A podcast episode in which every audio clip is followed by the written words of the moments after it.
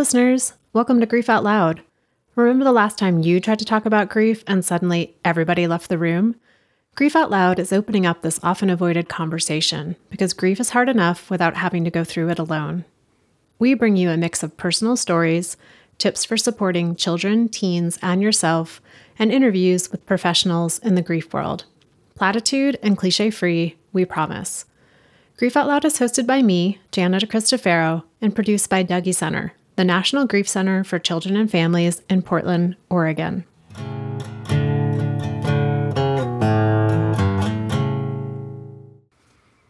Did any of you catch the Elmo phenomenon that happened last week? For those of you who don't know him, Elmo is a cute little red puppet from a show called Sesame Street. And Elmo has somehow figured out how to post online. Last week, he got on X, formerly known as Twitter, and asked, Elmo's just checking in. How is everyone doing? Based on the flood of responses about exhaustion, sadness, rage, overwhelm, and existential dread, it was pretty clear that people are caring a lot and they need community, or at least a cute furry red puppet to talk about it with. You might also be wondering why am I talking about Elmo, but his recent fame as global therapist seemed fitting for this episode, which is all about what happens when you push grief aside and put it on hold and the freedom that can come when you stop doing that and you start to let it out with the support of family, friends, and community. For those of you who watch basketball, Channing Frye is a name you might be familiar with. Channing played in the NBA for 14 years in the early 2000s and 2010s. Sports can be a roller coaster with high highs and really low lows. In the fall of 2016, Channing was on one of those highest of the highs as his team, the Cleveland Cavaliers, had won the NBA championship back in June, and he spent the summer celebrating. Then the low came. Channing's mom, Karen, who had been dealing with cancer, died. And about a month later, his dad, Thomas, also died. Channing did what so many people do he put his grief aside to deal with the business. He planned two funerals, he supported his family, he focused on logistics. And then, not long after that, he went back to work, back to practice and games and all the pressure that comes with that. His grief went with him, but he didn't have the space to feel it or the words to express it. So, as it does, it came out pretty sideways. Eventually, with the support of his wife and his friends and a therapist, he did start to talk about it. And in talking about it and making more space for it, he found ways to engage with his grief that worked better for him in the end, these new ways of dealing with grief have helped him to be more present with himself and his family and the 8,000 other things he loves to do in this world, like giving back to his community and being the owner and co founder of his wine label, Chosen Family Wines. Channing is a dad, a husband, a brother, a friend, a grieving son, and a kind, warm hearted person. He's also super funny, and he's got a penchant for some salty language, so just so you know, you'll hear a few cuss words. Okay, here's my conversation with Channing.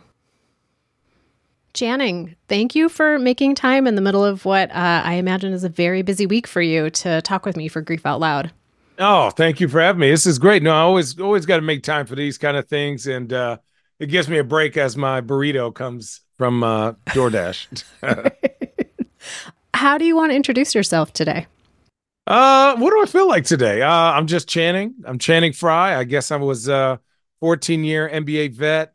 You know, now full time dad. Uh, I'm a co host on a show on T- TNT, NBA TV. And then um, I've done a podcast for the last nine years uh, called Road Tripping, which is great. And then I own a wine company. So today I feel like I'm more of a wine company podcaster than I do uh, the TV basketball stuff. But today, yeah, I'll just say I'm Channing Frye, wine guy, dad, and uh, and and podcaster. Well, and I imagine from your life as NBA player, as wine guy, as podcaster, you're pretty comfortable or at least used to being on interviews talking about things like wine and basketball. And I'm wondering how how are you feeling about being on a podcast all about grief? Um pretty much the same. I think it is as a part of life. It is it's a they're not like, you know, there's a lot of feelings, but some of these things are factual, right? People are going to live, people are going to die you know, I think for me, that happened, man, seven, eight years ago now. So I've had some time to work through things. And I think the more I talk about it, the less there's a stigma about it. So I'm pretty I'm pretty happy to get on here and, and answer your questions.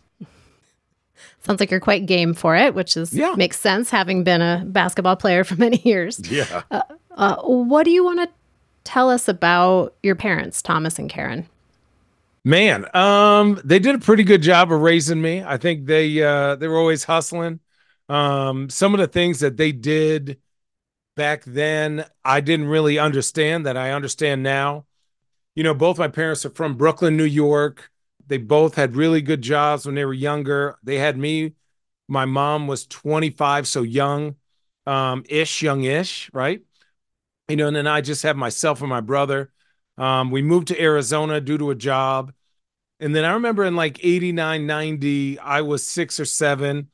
And that's when like my dad's entrepreneurial hustle, same with my mom, started kick in. But I just remember them being grinders and just like making things work that shouldn't work. And then I remember, you know, when it came to sports, for me especially, there was, you know, they, they made sure that they didn't miss a lot of things and always wanted to make sure that it wasn't easy for me, but also I wasn't being taken advantage of or that people had my best interests at mind. Like they fought for that. And I appreciate it. And and I just remember them being fun and being funny um, and being big time like family people, big time family people. How did they respond when you first got drafted into the NBA?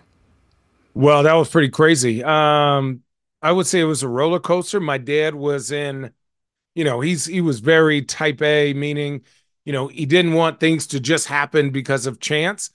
And so there were certain things that he would do uh, during that process, whether that was just, you know, figuring out what agent I was going to sign with, coming on meetings with GMs and stuff like that. Um, really just wanted to make sure that, you know, his son was in the best position possible. Getting drafted to to New York in New York when my family's from New York. I think I had 75 people there.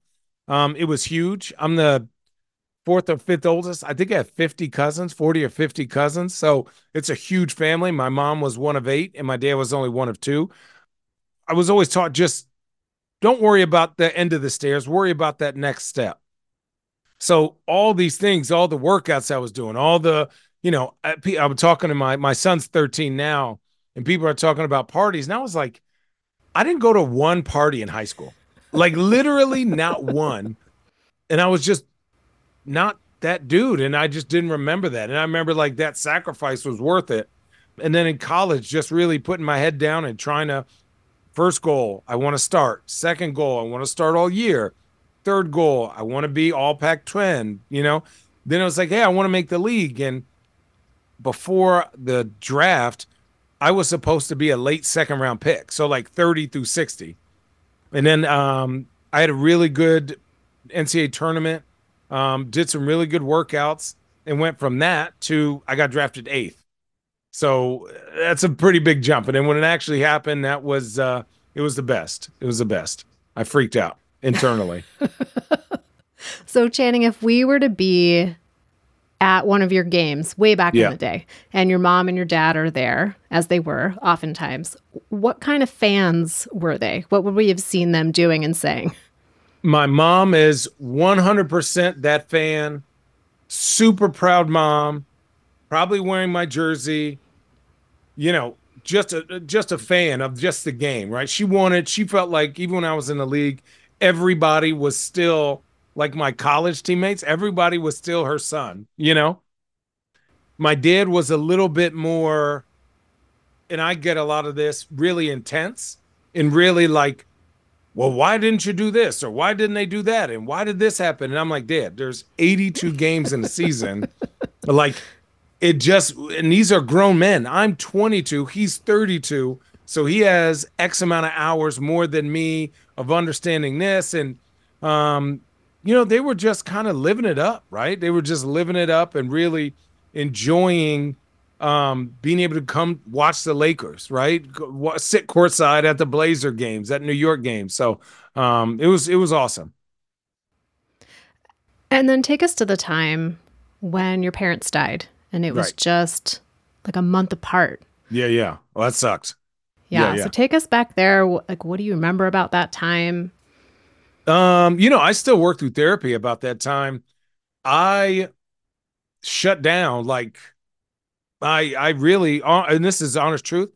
People can I have I don't have the best memory in the world, which makes me a good shooter, right? So I forgot what happened 10 minutes ago. I'm like a goldfish. But like I remember plays from college or high school and and things like that.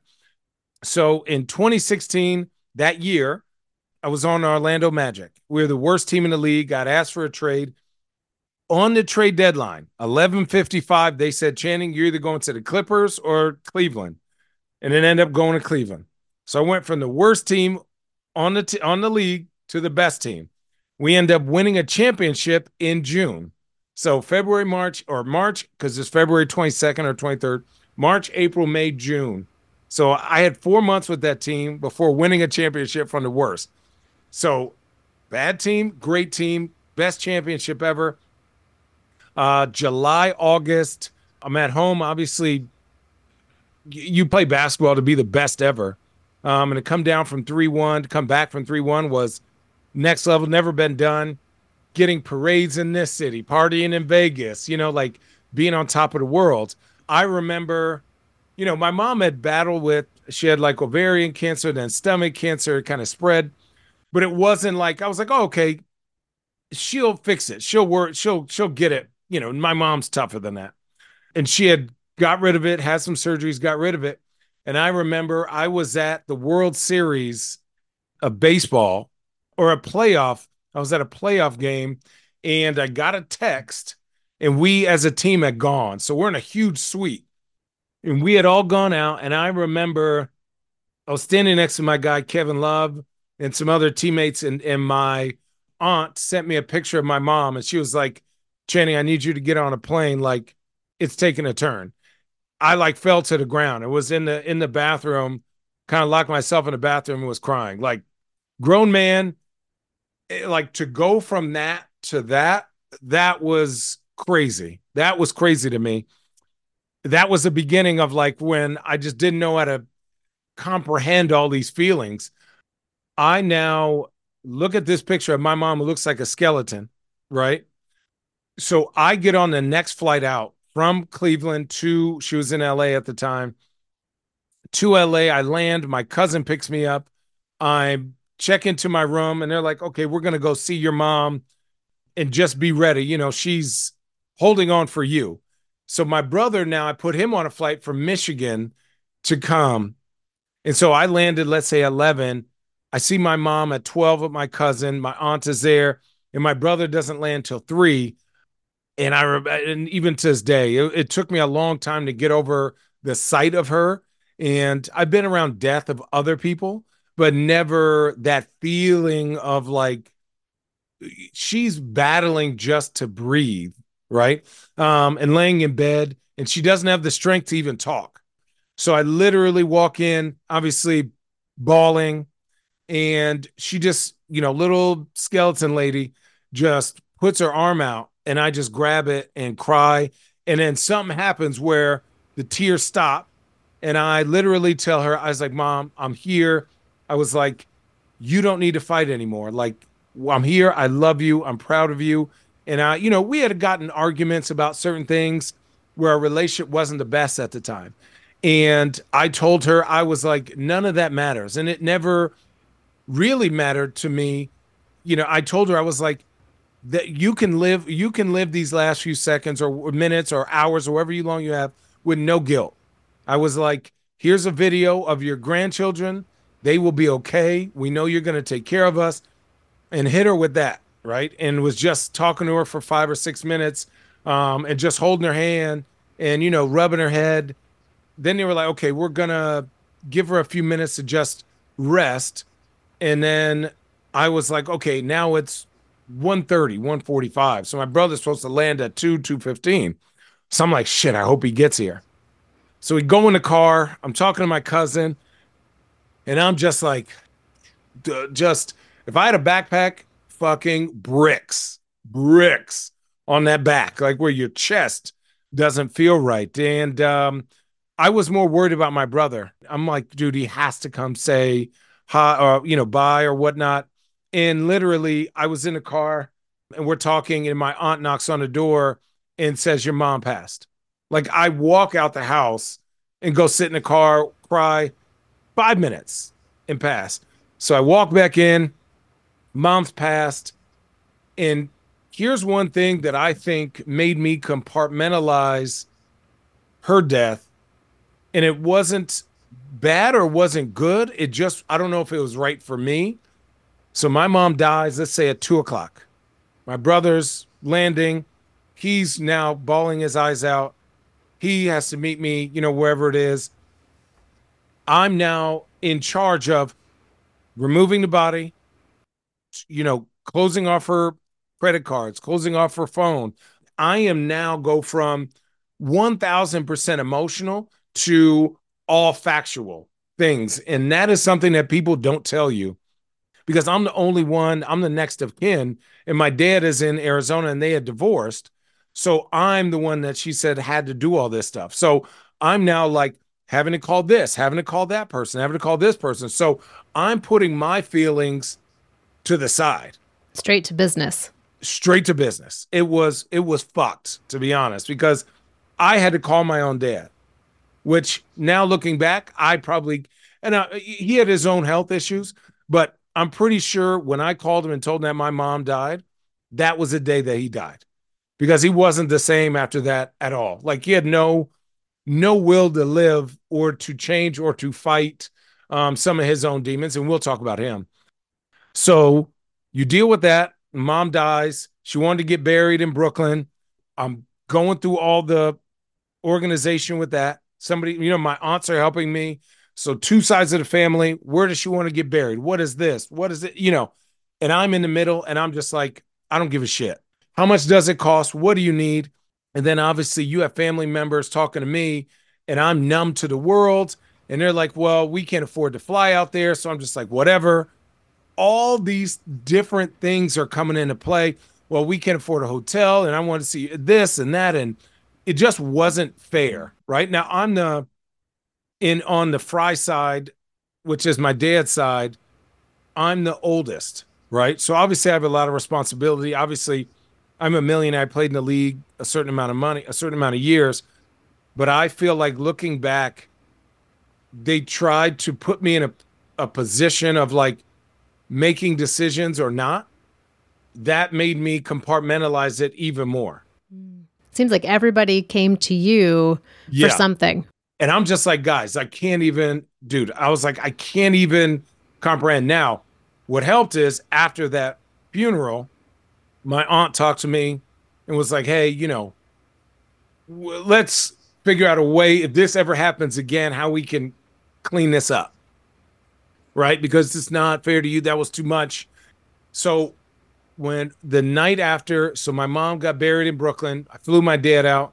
All my kids are there, and my dad is like gone. I, I feel like you know he had struggled with alcoholism and you know a little bit of mental health uh, when my parents split up he just didn't you know again he wanted to control a lot of things and when his world blew up you know him and i had some big time arguments where i was like set boundaries and he wasn't used to me setting boundaries for myself and my family and he took that as oh i messed up this relationship and i was like no like i want to start as you have to look at me as a man i'm not just your child anymore right i have my own family like when you come with me you're in my house, and I want to treat you as obviously my dad, but you also can't take advantage of the things that are here. So, anyways, go through that. When I saw him that night, my wife and I were like, we got to move him out of Arizona. Like, he's not here. He's not, he's half and half. It was, it was wild. Then during that month, I was talking to his family, talking to my aunts and uncles over there. I was going to move him to Greensboro, North Carolina, where his family, you know, where he could be around people to, you know, when somebody dies, you, you especially like your mother, your wife, your sister, brother, you lose steam for the world. You lose, you know, living is just putting a foot in front of another thing, right? You may trip, you may fall, you may slip, but you're putting another foot in front. My dad was taking a step, standing up, wanting to sit down. And I was like, no, no, no, no, no. Like, we're going to keep moving you. So I'm pretty blank because I've obviously compartmentalized my mom and her death, and I'm all business, but I rush back to playing basketball at the top of that. So I'm not emotionally invested, which I can't be in this basketball game. I'm just here so that something is in my mind. So Thanksgiving comes around. I'm actually at my best friend's house, who was my teammate, Richard Jefferson. Um, I put my phone on the side. We're getting ready to eat Thanksgiving dinner. I get a call. My wife gets a call from my uncle. And uh, my grandma found her son. They think he had a heart attack. Something was going on. They found him dead in his apartment. At that point, that's when I would say it it got bad for me, for me, for for a while. It got bad for me for a while. What did that look like, Channing, for it to get bad? Dude, um dude, the drinking was crazy. And I'm a big dude. But I remember I that night basically drank till I threw up because I didn't want to be there. I didn't want to do anything. Got on a plane, went to Phoenix, had to clean out his apartment, then saw how he was living. And everyone's like, well, you know, people are going to ask these questions like, oh, you have all this money. Why don't you help him and do this? If he was that, just imagine what I had provided and why we got to that point. So don't, I don't want anybody listening to this to think, oh, I just left my family out to dry. It was never that. But at the same point, I have my own family. And if you can't take care of $5, I'm going to trust you with 50 or 500, right? So that's where we're at. I had a chance to go see him, and my brother was there um, with my uncle and my cousin and, and his mother, which I felt bad for, uh, my grandma. And I didn't even want to see him because I was like, I don't want this to be real. I don't want this to be real. And then I had to set up another funeral, right? This time I got a lot of help. This time I got a lot of help and it helped, but it really didn't. It really didn't. I don't know if there was a day that I wasn't, I mean, just, I wasn't even, I don't want to say conscious is not the right word. I wasn't, I was floating. Not present in your life day to day. Not even, not remotely present. The minute I woke up, I was like, and I didn't sleep that well, anyways. I was like, and my family's trying to cheer me up, my kids, my wife, my friends. And I'd be driving to practice. I'd cry the whole way to practice, wipe my tears in the car, and then go into practice and just fake it to make it. I'm a, and you could tell I'm a very happy go lucky person and very optimistic. If I was shooting and I missed a couple shots, I'd kick a ball and all these things would start to happen. So finally, they're like, Channing, we want you to talk to a therapist. But at that point, I didn't know it was anger. Where my grief was was big time anger. You know, uh, just I don't want to say like a child expecting the world to be fair and luscious and awesome all the time, uh, cursing God. You know, like why me? What the, you know? What the f did I do? not understanding basketball, the thing that's a gift, it was just like, whatever, whatever, you know? Hard to connect with the things that felt like big priorities before. There was nothing. Honestly, I could have walked away and lived in a forest. And if, again, I could have floated away and I did a little bit, and everyone's trying to help me figure it out. I was the only one that could figure it out myself. And there are certain things that changed my life, of course, obviously, since that. But, you know, that whole year, I just dealt with shit, dealt with it. And I kind of put it to the side. We went to the NBA finals that year. I can't really tell you. I don't remember that year, really. After that, I don't remember much games.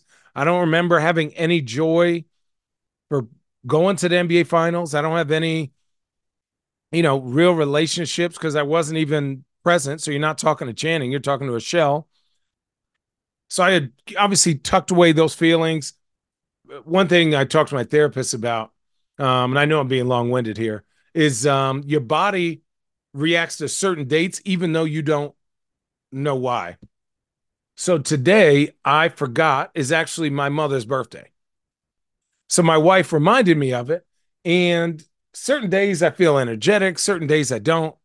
But today, of a lot of days, and like my dad's birthday, now, now, I feel a lot different, right? I feel that I could talk about these things. It's funny that we're doing this on this day, right? But on Father's Day, when I came home that next year, I wasn't even paying attention to anything. And they were like, hey, today's Father's Day. What do you want to do? And I'm like, you know, nothing, right? Sit around. And so, you know, my friends are like, hey, it's Father's Day. We're all have kids. You know, let's go. Um, and they're, you know, they're not being malicious and they're not, you know, they're just like, hey, let's just go grab a drink and get you out the house and listen to music and watch sports. And I remember in my 40 years of living, that was probably one of the drunkest times I've ever got. And I, without consciously feeling something, right? Yeah. And this was the first Father's Day since your dad died. First Father's Day. And I had, I was like, okay, I'm fine. You know, like I'll be fine, right? I'll be, I'll be good. No, was not good. And then that's when the wife was like, you know, you got to see somebody and do this and do that. And I was like, no, I'm just fine. Okay, like I'll be more conscious of these excerpts, these, you know, these blips. I would start to have these if I drank like on Thanksgiving or even if it wasn't a lot, get crazy emotional. And my wife was like, Channing, you got to do one of two things. You got to stop drinking, or you got to take care of yourself so that you could be present and you love wine where this wine you, wine should not be your excuse for getting rid of all these feelings that you have you know it came to this my i have four kids and i was on an airplane and i talked to this lady and she was like oh randomly was like oh you know i remember your parents i went to blazer games i had seen them blah blah blah blah blah and I don't know why this random Tuesday or Wednesday that this, when I got in my car, no drinking, no nothing, just bawling, bawling. You know, I remember yelling in this car as I'm driving home like a little baby, um, of like asking my parents why they quit. Why would you not want to live for your grandkids? Like, screw me. My grandkids don't get an opportunity to go to grandpa and grandma's house uh, except on my wife's side, right? But I'm like, the joy that I get from that, I'm like, how do you not want to fight for all this? And it wasn't fair that I put that on them or myself. My wife saw me in the car. She was like, all right, that's enough. So, so, you know, she was like, dude, you got some deep seated stuff you need to work through. So, last three years, I've been seeing the same therapist once a week, every week. And I feel a trillion times better. She's a grief counselor, really just helping me understand certain dates, how to prepare for that. Um, one big thing is that my dad is buried in um, Arizona for thank and in we go to Thanksgiving in Arizona every year because it's nice, it's hot, it's warm. First year, obviously cried a little bit, and second year was great. It was great. Uh, third year, so first year I cried, second year nothing, third year it was great. We uh brother stayed with me. It's like we're taking that power back of a place. Like I love Arizona. Like I love Phoenix. It's where I grew up. It will always be home to me. And the fact that my dad is laying there and the fact that I don't have any family there, but I have friends, it allows me to let go of some things, right? That have really helped me to be more present um, and to be a better dad and a better person. I'm wondering, you mentioned like early on your team was like you got you got to go talk to somebody channing you're kicking balls you got to go to a therapist yeah. and you're like the only person who's going to get me to that place is me and you are working with a therapist seems like it's been really helpful i'm curious day to day are there certain things that you do that help you stay in that spot of being connected and grounded yeah um what i've noticed is i'm big when it comes to music and writing things down. I'm like, I'm an accomplishment guy. No matter how big, how small. Like today, I woke up energized. Hey, I'm gonna get A, B, C, and D done. I'm gonna make these calls. I'm gonna get this scheduled. I'm gonna get my truck fixed. I'm gonna meet with, you know, Nani who works with me. I'm going to go to the bank and send this check there. You know, like I'm gonna do all these things. And each time I do those things, I go, okay, I'm here. I'm like, it seems stupid, but for me, it's really important. I'm also just in a space like this little office. It's like an extra room we have above the garage. I've made it where there's wine maps here. There's my video games here. There's pictures of my parents right here. There's, you know, my little U of A sign here. So there are things here that make me feel happy and remind me of how far that I've come and what like what more do I want to accomplish? Is even if it's little, even if it's like, okay, there's a trash bag here. Let me take the trash bag out, right? It makes me be present. It makes me just here in life right? And then sometimes if life gets too crazy, I just have to lay down on a bed and I get I've got some anxiety attacks I'm a busy guy, right? I have four four kids, a wife, my own life. I travel all the time. I got three different TV shows, a podcast, uh, a wine, a small wine business, right? There's other things I'm involved in. And sometimes it gets to be a lot. And sometimes I'm just like, screw it. And sometimes I just got to put my headphones on and just listen to like the ocean or listen to a rainforest and just realize that like here is the most important place that I'm supposed to be and just kind of work on breath work like that in all of those things. And I, i'm sort of chuckling a bit because it sounds like something such an athlete would do right? Like yeah, oh, what's oh, yeah. my workout schedule for today? I gotta mark off the things and all the things i'm going to get done. So it seems like your training as an athlete sort of is uh, providing a little bit of scaffold for like how these things you do day to day to stay connected. Yeah i mean i've been retired five years and the first six months of me being retired was not pretty. It was not pretty because i've never not had someone tell me what my schedule was right? Like, you know, it's hard for, you know, people in the army because everything is dictated for them. When you wake up, when you go to sleep, when you're going over here. For me, I've fallen in love with that routine based, but I've shrunk that down over the last five years to just tell me my calendar a month ahead of time so that I know. That's good enough. Yeah, having a checklist of things and seeing those little accomplishments is like, okay, we are getting things done. You're not inundated or excuse me, it doesn't look so daunting, right? Are there ways too that you stay connected to your mom and your dad? I got little trinkets all over the house. Like I have this picture that I've had since I was four years old, always right here. There's one near my bed. And then we're moving. So obviously we're taking stuff down. But my wife was like, hey, you know, I there are a bunch of pictures that just have been that came from my mom's house or my dad's apartment. Um, and they were like, "We, I want to put these up in the next house because there's none up right now." And I was like, "Sure, fine." And then we take road trips a lot, and so my wife never, you know, we've known each other almost 20 years, and she was asking me about my history, right? And so I was like, "Yeah, you know, my grandpa was a Tuskegee Airman, my other grandpa was a Navy chef, and then my great uncle was uh, the first black shipmaster, all these things. And she's like, wait, what? So she's like, why, why would you not tell? I was like, well, it's just what it is, right? It just, I never even thought about it. So what we've been doing is like teaching our kids, like both sides of the family, you know, getting them more involved at like what Tom and Karen, where they're from. I took my little girl, Margot, to New York.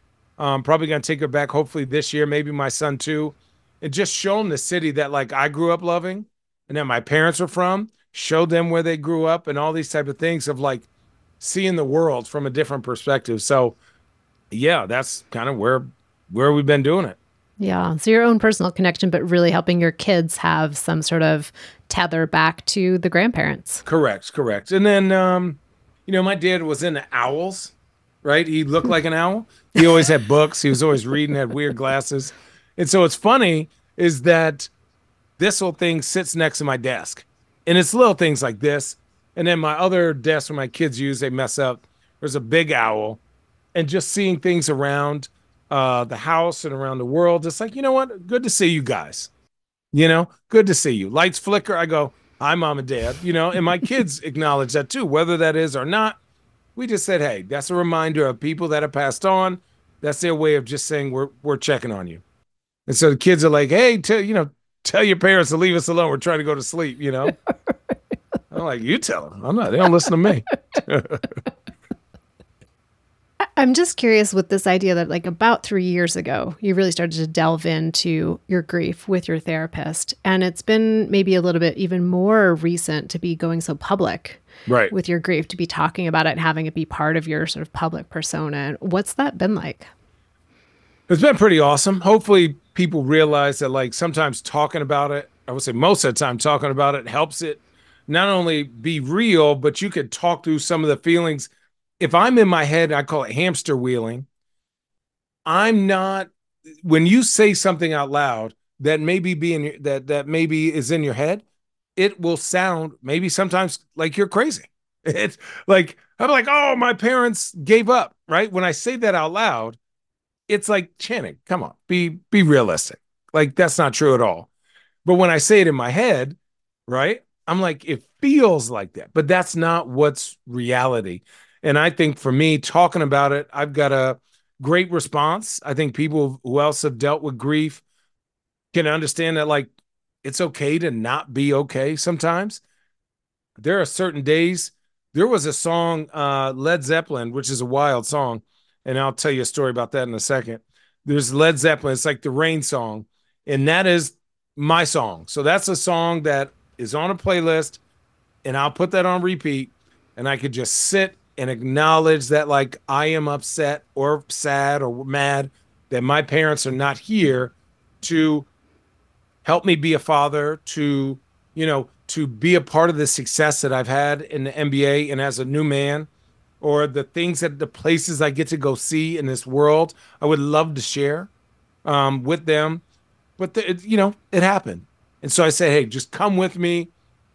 You are with me in spirit. And so you know, I want to continue to to want those things for myself, um, but also for them to to see it through our eyes and to, and to watch their grandkids, you know, get raised by a good man.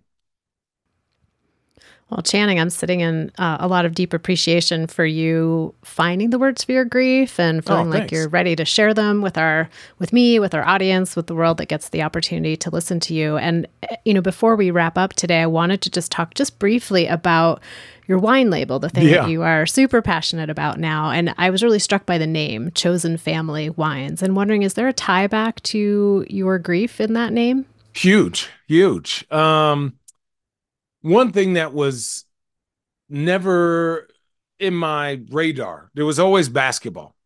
And plan B was making sure that plan A worked. And, you know, we talked a lot about drinking. We talked a lot about those things on this podcast. But the thing that makes me the happiest when it comes to wine is the connectivity of like put something in the middle of a table. Usually 99% of the time, people are going to grab it. They're going to look at it. What is this? Why'd you bring it? What? Is, and somebody's going to say this, man, I either love this label. I went here. I'm a member here. I had the greatest time. This is some delicious juice I thought you would like. So that act of unselfishness of just thinking about somebody else's palate or what they're eating, or hey, I want to share this wine with you as we cook together, right? That thing has become a huge part of who I am and, and who I was. The name Chosen Family comes from I have one brother and two cousins that I really talk to weekly, daily, you know, whatever it is. When I get an opportunity to be with my brothers and and you know my boys that I've known for 20 plus years, they're my family, right? But the people that you get to choose to spend time with that hold you accountable, that lift you up, that you know keep you keep you you know keep you real, or people that you trust with your family and your wife and your house and your car, they become your family almost sometimes more than blood. Um, so for me, when I was down for a while, everyone knows if they know me, I love going to a good dinner and having a nice glass of wine. So they'd be like, Channing, get out of your room. Do not stay in your room by yourself. Come on, we're going to go to this Thai food. We're going to go get pizza and, you know, we're just going to talk and laugh. And that literally, they didn't know that that started to heat the coals up for me for life. during that time, I was like, you know, I have my family. Is this basketball thing worth it? Is this worth my time? Do I even have anything left? Right. And it obviously I retired in 2019, so three years later, but for different reasons. But it it had part of it because I was just like, this my fire for this is not hundred percent anymore. And I'd be do I'd get hurt or I don't want to get hurt. I don't want to I don't want somebody to roll me off this court. I want to walk off this court, right? With good relationships, with good energy. And I love basketball. And I love wine. And this is a new part of me that I don't know if my parents ever saw, but they would always see me because I've never seen a vineyard before before I moved to Oregon. When I came here and saw one vineyard, every summer I wanted to see all the vineyards. I wanted to meet all the winemakers and ask them a thousand questions and try all the barrels. And when you go wine tasting, as you know, you you talk 90% of the time. you ask questions. And and as we see from the podcast, I could talk my ass off. but the best thing about it is I get to listen. I get to listen to people. Why do you like it? Why do you want this? Look how beautiful it is. Does this remind you of something? You know? And sometimes you sit in a rocking chair with a nice glass of Chardonnay and you just look and you just reflect. Um, so it allows me to be who I am going to become. And it's also a reflection of where I've come. Basketball will always be with me. It's always part of Channing. This wine part is new and exciting. Um, and, and I know that my parents would be proud. And listeners, I know you can't see Channing right now, but he's sitting in front of a wall of basketball shoes. So he speaks the truth when he says basketball will always yeah. be part of him oh, as yeah. well. always. Well, Channing, thank you again for this time. And I'm curious if listeners want to hear you talk some more or get connected to your wine label or just follow some of the things that you're doing, what's the best place for people to head? Easy social media. So uh, the other podcast that I do weekly is called Road Tripping. We've been doing that about eight, seven, eight years, eight, nine years, maybe. And then uh, I'm on TV, uh, NBA TV, uh, every Friday. It's a show called Handles. It's fun. Social media wise, Channing Frye and then Channing Frye for Instagram and Twitter, and then just Chosen Family Wines. Just follow us. I think, you know, for us, it's not the snooty brand of saying we're better than everyone else. We just want you to enjoy your time with the people you love. That's it. Well, Channing, thank you for making time so I could enjoy this conversation with you uh, and just really, yeah, grateful for you. Thank you. Thank you. And listeners out there, you know I say it each and every time, but thank you for being part of the show, for making it mean something. You can reach out to me directly at griefoutloud at dougy.org. It's D-O-U-G-Y.org. That's also our main website where you can find all of our information about our local programming, our free downloadable resources, and each and every episode of Grief Out Loud.